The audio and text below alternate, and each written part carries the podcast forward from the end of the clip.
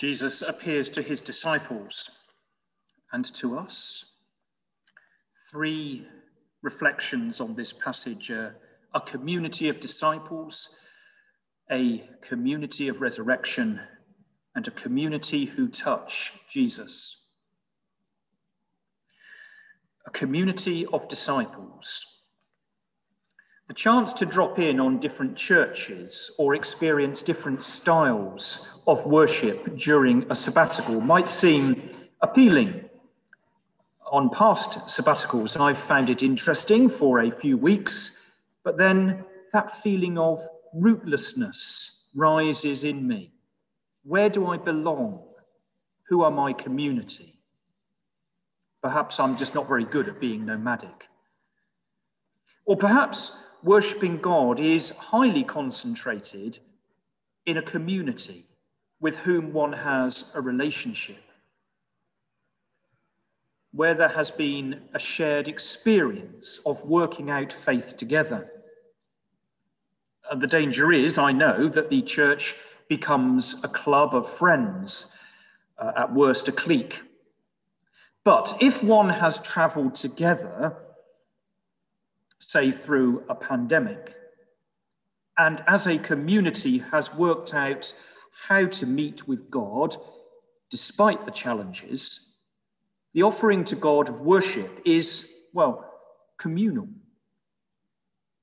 Jeremiah conveys this sense of God's involvement with the people of Israel.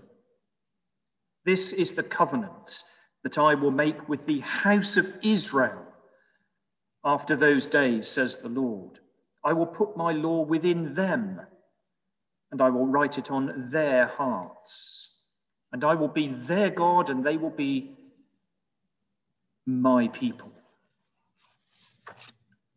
So extract yourself for three months from your community and visit a number of churches. Yes, they're Christian. Yes, one could argue they are still your community. But worship seems to feel somewhat disconnected now, doing all of this on YouTube pushes that disconnection even further. I see names and greetings in the live chat, but I don't recognize anybody. It felt more like watching TV, remote. I have to say, being together like we are on Zoom is the closest I've seen to, well, being together. That's why I'm glad to get back to worship at Hinde Street. I did sneak in on Good Friday, by the way. So, my reflection on trying to worship in the last three months, admittedly in the strangest of environments, is that being extracted from one's community makes a difference. Who does Jesus appear to in this passage? They were startled and terrified and thought that they were seeing a ghost. It's the disciples, a group, a community. Then he opened their minds to understand the scriptures. You are witnesses of these things, he says to the group, the community. Jesus appears to the disciples. And on the whole, he does appear to groups a community. Yes, he appears to Mary in the garden alone in both Mark and John. Her first reaction, though, is to go and tell the others, the community. I have seen the Lord, she says. And in this passage, the disciples have been hearing about that road to Emmaus, the appearance of Jesus to two disciples discussing as they were their sadness and bewilderment, and maybe their isolation and loneliness. While they were talking about this, Jesus himself stood among them and said to them, Peace be with you. Jesus comes and appears to his disciples, to the community with whom he traveled around Galilee, teaching the kingdom of God to the community who traveled to Jerusalem with him and witnessed the horrors of Good Friday. Now, this community have something else to witness his resurrection presence with them. He has appeared again within their community.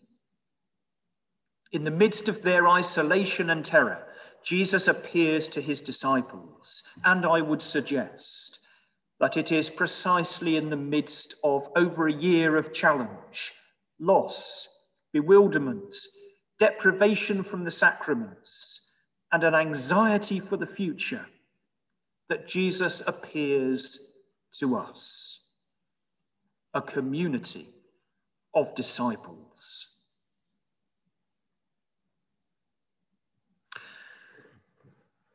A community of resurrection, a community of resurrection. Yesterday was the London Methodist Synod, a group of about 200 people representing the various Methodist churches around London. Usually we meet in Methodist Central Hall in Westminster, but yesterday on Zoom. A community, if you like, who began by worshipping together, travelling together in a strange time as the people of God. But communities do not always agree. If you're not sure that that is true, come to church council this afternoon. But as I said earlier, I will be celebrating at church council human interaction and conversation. Yesterday, Synod debated the report on human relationships, the headline of which is whether same sex marriage may take place in Methodist churches. The proposals in front of us made provision for such marriage to take place, whilst preserving the right of churches or ministers who wish not to conduct a same sex marriage the proposals offered a two track theology for marriage that marriage is both between a man and a woman, and that marriage is between two people. If you don't follow that, please do ask me and I will explain. As you might imagine on this subject, there were heartfelt opinions differing views. Some were for, some were against. And the debate was, I think, on the whole, very respectful and constructive. But as we moved to the vote, which will be reported to the Methodist Conference for their information only, one eminent member of Synod made perhaps, I think, the most telling contribution. And I have to paraphrase what was said. This person said, Are we in danger of missing the point of this whole report? It is not, Am I for same sex marriage or am I against it? The report is, Can I live in a church where we have disagreements on fundamental issues of theology and human living? Can I live in a church and live well with people with whom I profoundly disagree?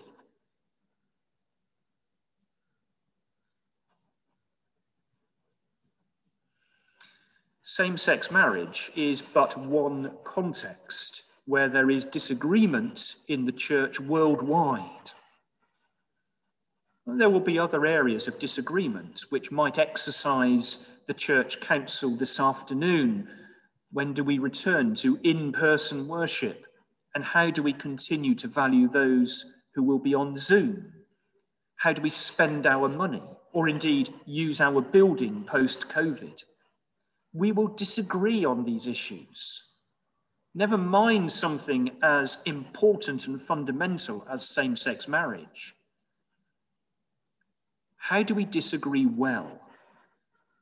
as a resurrection community. The community with whom we worship will not always agree on fundamental issues, but Jesus appears to his disciples in their confusion and to us in our complexity and invites us to be witnesses to his appearance, his resurrection. And his appearance, his resurrection, signaled a new way of living. A new living beyond the death which had been caused by various factions wanting power, religious or political. These resurrection appearances were about reminding the community, those disciples, to live as a resurrection community following Jesus, following the values of the kingdom he demonstrated in his ministry. Here's a kingdom value which was noted yesterday, although I paraphrase. Can I live in a church and live well with people with whom I profoundly disagree? A community of resurrection.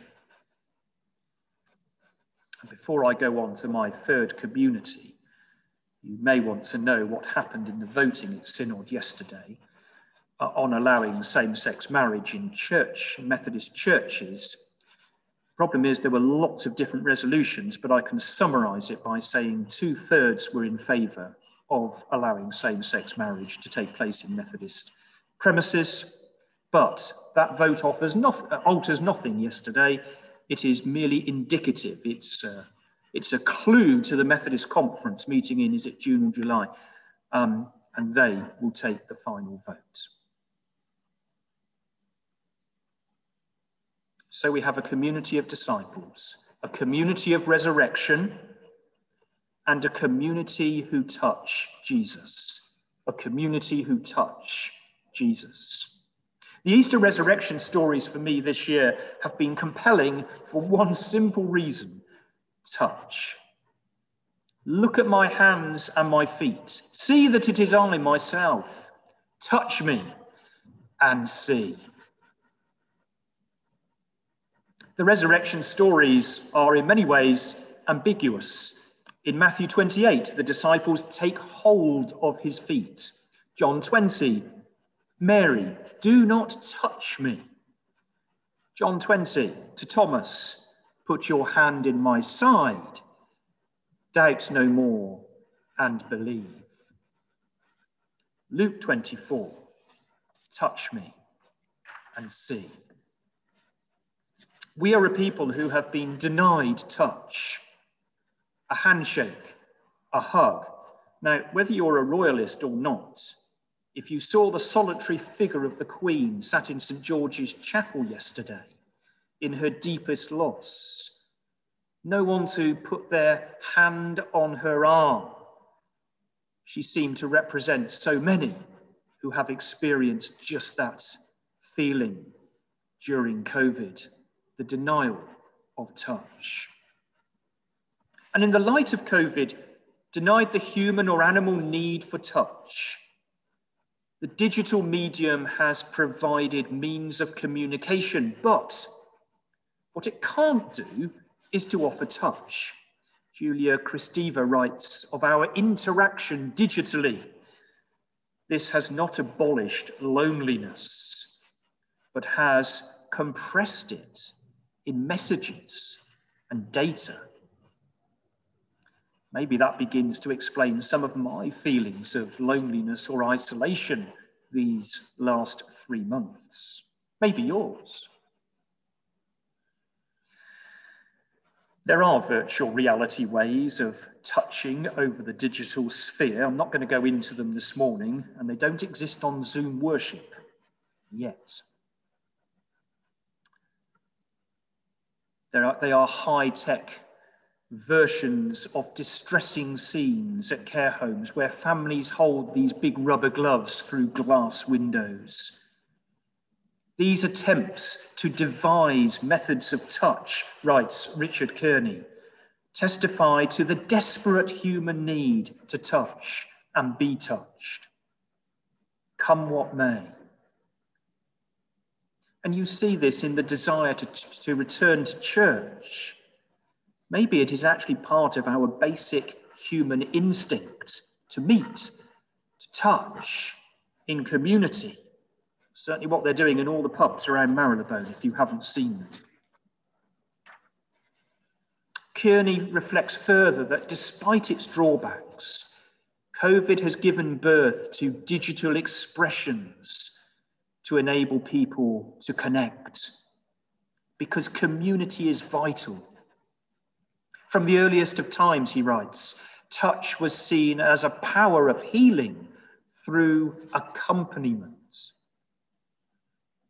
So, Jesus appearing to his disciples, physically inviting them to touch, or at times to avoid touch, speaks of humanity, a basic need, which of course is coming back to the very purpose of incarnation, your Christmas story of God being fleshly present in community. But in a post COVID world, a digital world, how to marry connectivity where the sense of touch is restricted. Richard Kearney again writes this The challenge is to find new ways of accommodation between our digital and lived bodies. We will need to acknowledge that they are different. That's the difference between digital and in person. And yet, we will need to explore ways of mutually enhancing our relationship between digital and in person. In other words, we need to work out how to live both digitally and in person. They're different. How can those differences live well together? to borrow a phrase. And Kearney con- uh, concludes in his paper it is clear that to live fully in a post pandemic world, we will need both virtual imagination and incarnate action. Virtual imagination and incarnate action. Digital touch and live touch. He writes too that the gains made digitally in lockdown are too great to ignore in the name of some nostalgia for bygone times. Can we become a community at Hinde Street who touch Jesus both in a physical location and digitally? and so witness to a new, vibrant community of Christ in a post pandemic age, a community who touch Jesus. So I've given you three views of community from this scripture a community of disciples, a community of resurrection, particularly thinking about how we live when we disagree with one another, and a community who touch Jesus while they were talking about this. Jesus himself stood among them and said, Peace be with you. Peace be with you, for he is risen, and he is risen indeed. Alleluia. Amen.